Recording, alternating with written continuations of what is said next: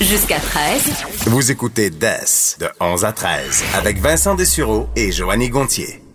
Notre prochain invité, euh, moi et Joanie, on le connaît, on va se, on va se Un le ami, dire. ben oui. Un ancien collègue et euh, ben, un ancien collègue pour toi.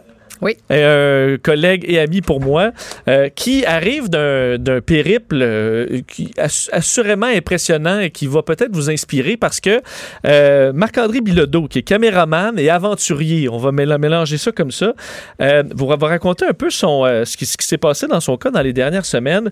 Euh, il y a, il faut se remonter pour, euh, pour comprendre un peu l'intérêt de tout ça à 2016 où lui, qui est un passionné de randonnée euh, en montagne, entre autres, décide de réaliser son rêve à ce moment-là, tourner un documentaire en parcourant le sentier mythique du Great Divide Trail, que vous connaissez peut-être pas, mais qui est en plein cœur des Rocheuses canadiennes. Alors, un coin qui est absolument magnifique, mais très accidenté, de très hautes montagnes, euh, relief très accidenté. C'est entre, ça longe entre l'Alberta et la Colombie-Britannique. Un périple seul à pied de 900 km. Donc, évidemment, c'est pas pour tout le monde, là, ceux qui font une petite randonnée de jour. Moi, c'est la portion seule. là, qui Seul. me stresse. Alors, jour et nuit pendant 900 km. Par contre, à ce moment-là, on est en 2016. Le malheur survient, une blessure euh, qui le force à abandonner après seulement deux jours. T'imagines, t'as fait le financement, t'as entraîné, euh, T'es catastrophe. préparé psychologiquement, t'es prêt, là. Et là, tu reviens à Montréal après seulement deux jours. Un échec qui n'allait pas, par contre, écorcher son, euh, cette passion-là parce qu'il décide de reprendre l'entraînement et d'aller se refaire, se faire la main, si on peut dire, en 2017 sur le sentier des Appalaches, en solo, sur 650 km. Puis une fois que tu as fait 650, ben, je vais me rendre à 900. Et euh, hier, Marc-André est revenu. Euh, trois ans plus tard, ben, on comprend pas trois ans qu'il est revenu, là, ça fait plusieurs semaines, mais trois ans après une première tentative, revient hier de l'Ouest canadien où il a complété l'exploit de franchir euh, dans toutes les conditions météorologiques possibles, j'en doute pas, 900 km de marche en montagne en solo. Mission accomplie alors pour Marc-André Bilodeau euh, qu'on rejoint dans nos studios de Québec. Salut Marc-André, Hey, salut, comment ça va? ça va bien toi? Ça va super bien, merci de me recevoir. Ben, évidemment, c'est tout frais quand, quand tu entends comme ça ton, ton parcours, évidemment, euh, très résumé, là, ça te fait quoi de te rendre compte, de prendre conscience que tu as réalisé ton rêve? Ben, je te dirais qu'après trois ans, là, c'est, je peux vraiment dire mission accomplie. là. Quand je regarde le chemin parcouru, puis euh, la première, euh, la première défaite en 2016, puis euh, la réussite glorieuse du SIA en 2017, puis euh, mon retour tout fraîchement revenu euh, hier de, à l'aéroport à Montréal, je vois, je vois vraiment un peu le, la, la ligne du temps, si tu veux. Puis hier, euh, je me sentais vraiment, j'étais satisfait, je revenais avec comme le sentiment d'accomplissement. Bon, parle-nous un peu de ce, de ce ch- chemin-là, la Great Divide Trail, que pour assurément bien des gens, ça représente l'impensable. Nous, on va aller dans un parc national, faire une petite randonnée de, de jour, mais parle-nous de ce sentier-là, pourquoi il est mythique d'une certaine façon, puis c'est quoi, qu'est-ce que ça implique pour toi de le traverser? Ben, en premier lieu, on, sentier, c'est un gros mot. On pourrait appeler ça plus une route vague, là, parce que, en fait, c'est une myriade de petites routes individuelles qui composent un peu ce sentier-là dans son entièreté. Donc, euh, ça commence, en fait, le sentier débute à la frontière entre l'Alberta puis le Montana. Puis, euh, il monte, euh, c'est ça, de 900 km en suivant vraiment la frontière entre l'Alberta puis la Colombie-Britannique. Donc, il suit les Rocheuses comme ça sur 900 km euh, jusqu'à Jasper.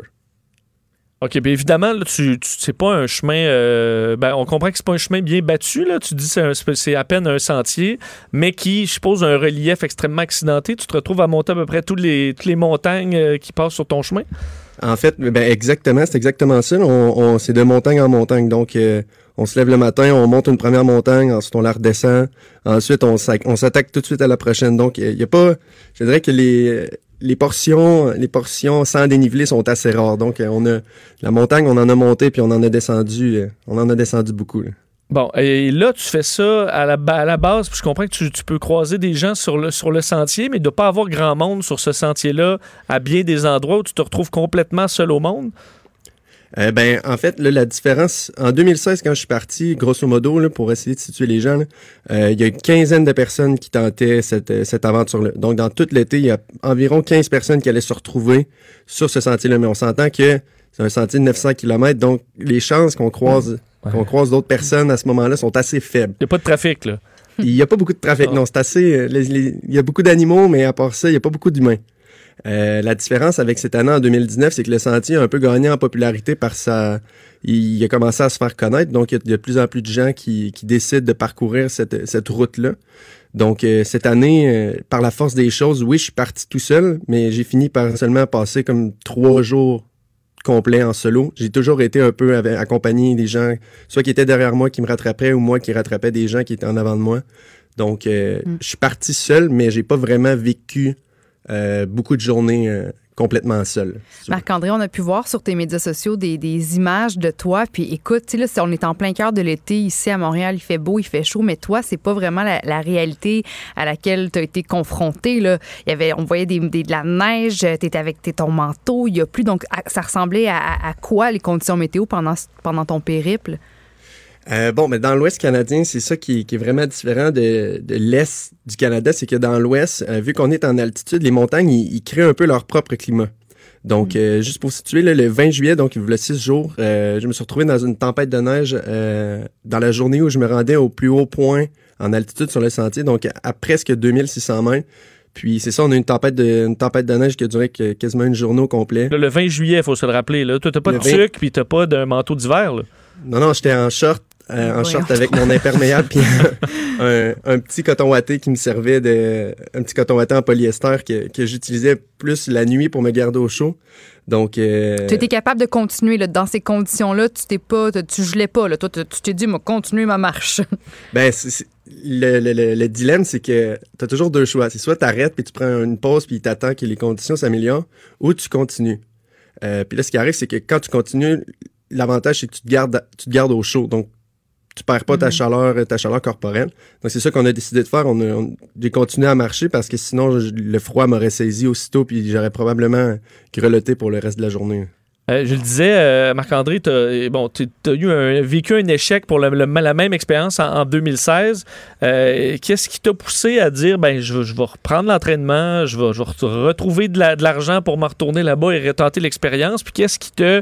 Parce que je, je vois de certains trips de même où euh, je pense à Mylène Paquette qui, qui a traversé l'océan Atlantique, mais tu sais, c'est un, exploit, mais euh, elle déteste ça, l'eau. Puis, euh, ça a été, dans ce cas-là, c'est 100% le dépassement de soi.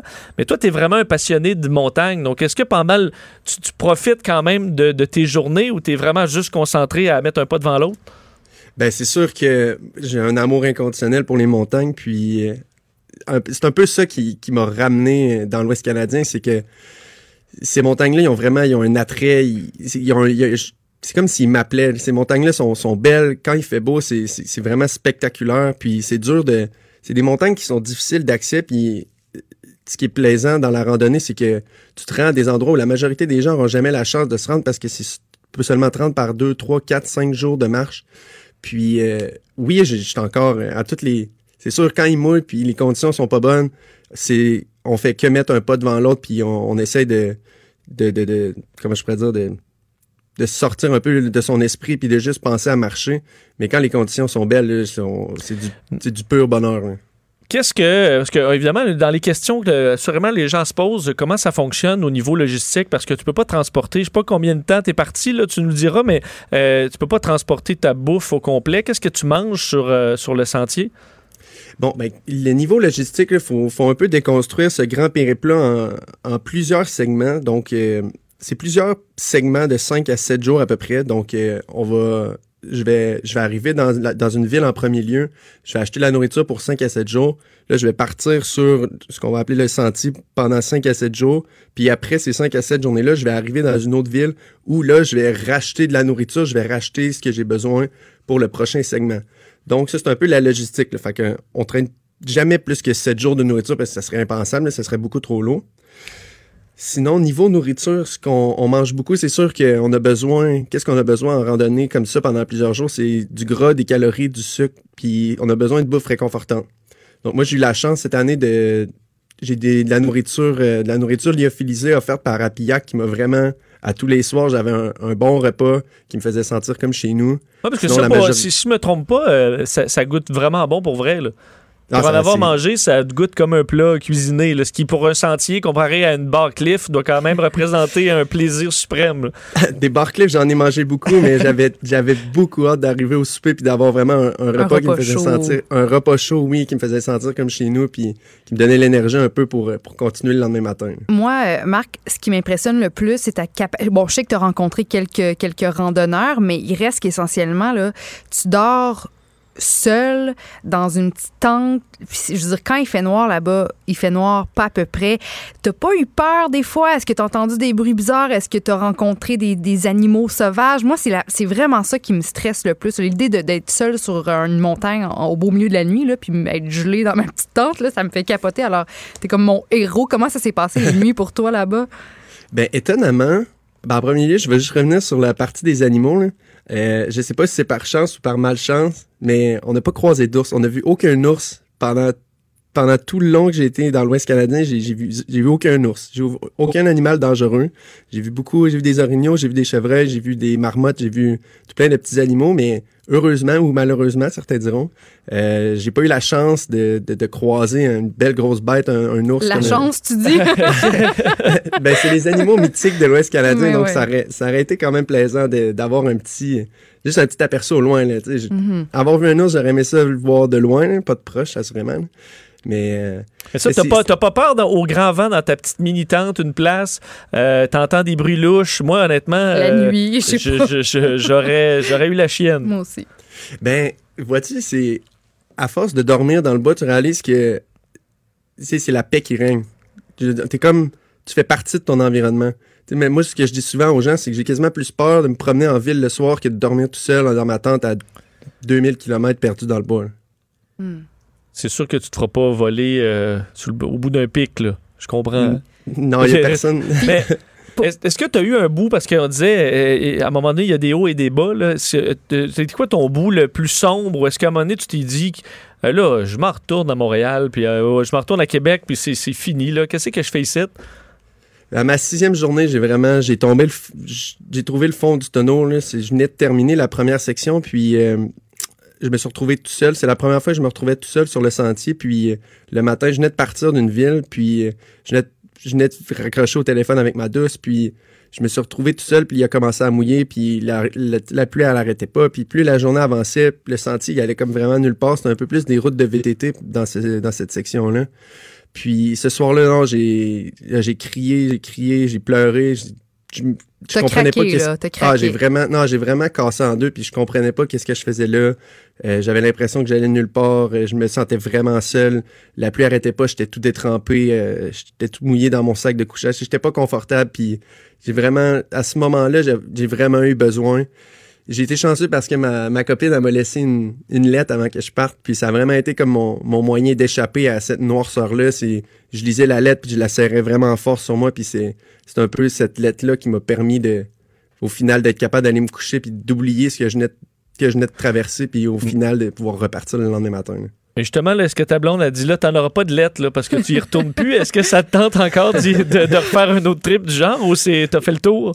Ben, elle me regarde présentement dans le studio avec moi, puis elle rit, mais c'est sûr que l'aventurier en moi, il, il sera jamais comblé. C'est dur à, c'est dur à expliquer, mais je retournerai pas faire ce sentier-là. Il- J'ai coché, j'ai coché la boîte, puis Great Divide Trail c'est fait. Il je pense pas que je vais retourner faire ce sentier-là une fois dans ma vie, mais Mais tu le L'avant- fais, puis tu peux être fier, là, tu sais. ah, je suis, Mais écoute, je suis comblé, je suis satisfait, puis Marc, j'avais entendu dire que la dernière fois que tu étais parti pour quand même euh, quelques semaines, tu tu peux pas prendre ta douche à chaque jour, tu étais revenu, puis ça t'avait pris quelques journées avant de te libérer de tes odeurs de, de jus de corps. Est-ce que ta blonde qui est à tes côtés trouve que tu sens fort un peu, même si tu as pris ta douche depuis ton retour? Ben, hier, en revenant, oui, mon chandail sentait encore là, le, le mal lavé de plusieurs jours. Puis Ok. euh, j'étais chanceux quand même. J'ai eu comme une journée, une journée tampon entre la, la fin de mon sentier puis quand j'ai pris l'avion. Donc j'ai eu la chance de prendre une douche puis Mhm. d'un peu me laver. Mais non, mon linge sent absolument, c'est terrible. Mais dans les, dans les beaux lacs, terrible. dans les beaux lacs bleus, là, tu te baignes pas là-dedans parce que c'est bien trop frais, je suppose? Ben, je me suis baigné une fois puis j'étais plus capable de respirer. ouais. ouais, mourir en voulant se laver, c'est pas l'idéal, là. Mais les lacs sont assez froids. La majorité, c'est des, euh, c'est des affluents de glaciers. Donc, euh, l'eau est, est soit très froide ou glaciale. Ouais. Bon. J'aurais aimé ça, j'aurais vraiment aimé ça pouvoir me laver, mais c'était c'est très, très, très, très froid. C'est quoi la première chose que tu as mangé à ton retour? Parce que je lisais sur ton Facebook que tu étais amaigri, tu t'es blessé aussi au niveau des cheveux. Là, quand tu étais arrivé, c'était quoi ton, ta priorité? Qu'est-ce que tu avais envie de faire? Euh, quand on a fini le sentier, on, a accouru vers le Subway. OK. À, Jas- à Jasper, il y a un-. Mais il faut, faut, faut que je vous explique parce qu'on a, on a réalisé comme quatre jours avant d'arriver à Jasper qu'il y avait un Subway. Puis là, euh, là, je suivais un, un homme de Calgary dans ce moment-là. Puis pendant les quatre derniers jours, on n'a que parlé de qu'est-ce qu'est-ce que tu vas commander au Subway. Puis là, on, on faisait juste penser à ça. Vous avez C'était- fait du millage là-dessus, là. Les, les Et littéralement, sandwichs, là. C'était la seule chose à laquelle on pensait. C'était quand on arrive à Jasper, on va au Subway et on va détruire nos sous-marins. On va les détruire. Ben, ouais. Ben, pour ton prochain voyage, tu amèneras une lettre de ta blonde puis un petit dépliant euh, Subway. du menu Subway que tu vas pouvoir serrer très fort dans les moments difficiles. Euh, ben, Max, il faut se laisser, mais félicitations vraiment. Bravo. Puis euh, j'espère que tu as inspiré certaines personnes, peut-être pas à faire 900 km, mais à se mettre des souliers de course puis à, à partir euh, en forêt. D'ailleurs, est-ce que t'en, c'est pas, je suppose que c'est pas les mêmes souliers qui font, qui font tout le long? Euh, ben oui, mes souliers, ben là, sont, sont complètement détruits, mais oui, c'est la même paire de souliers du début jusqu'à la fin. Ils Ah. sont méconnaissables, mais c'est la même Mais on t'a fait. Mais on est fiers de toi, Marc. Félicitations. Ben, Ben, félicitations, merci Marc. beaucoup. Puis euh, ben, euh, repose-toi avant de retourner euh, dans le bois une prochaine fois. Absolument, je vais prendre un peu de repos. Salut! Merci. Ben, Marc-André Bilodeau, euh, caméraman euh, à TVA, à Salut Ouais. Bonjour euh, Week-end à Québec, entre autres, et autres aux nouvelles, et euh, aventurier, parce que moi, là, je- j'en ai fait de la randonnée avec, avec Marc-André, et euh, moi, là, je peux, je dans la journée, là, je peux encaisser bien des affaires, la pluie, puis il fait moins 30, puis je vais y aller, puis il neige, puis... Mais euh, le soir, là, ça me prend une douche chaude, puis un Ouais. lit Un bon bien confortable. Mhm. Ça, ça va bien aller, mais euh, dans mon jus, là, c'est c'est pas pour tout le monde. Il est tough. Alors, euh, ben voilà, après, ça vous pourra vous donner le goût d'aller euh, d'aller dans le bois un Et- petit peu parce qu'on sait que c'est excellent pour, euh, pour le corps et l'esprit et la santé mentale surtout. Et je veux dire, qui aurait cru que, je veux dire, un 12 pouces teriyaki, poulet teri- teriyaki, Que ça allait être fantasme ça ultime. fait fantasmer, garde. Ouais, je sais qu'avec des petits pickles, là, puis quelques, petite mayonnaise. quelques mm. piments bananes, là, fromage suisse doublé. J'avoue que j'ai salive juste à y Ben, penser. tu vois, hein. t'es prêt pour la randonnée, toi.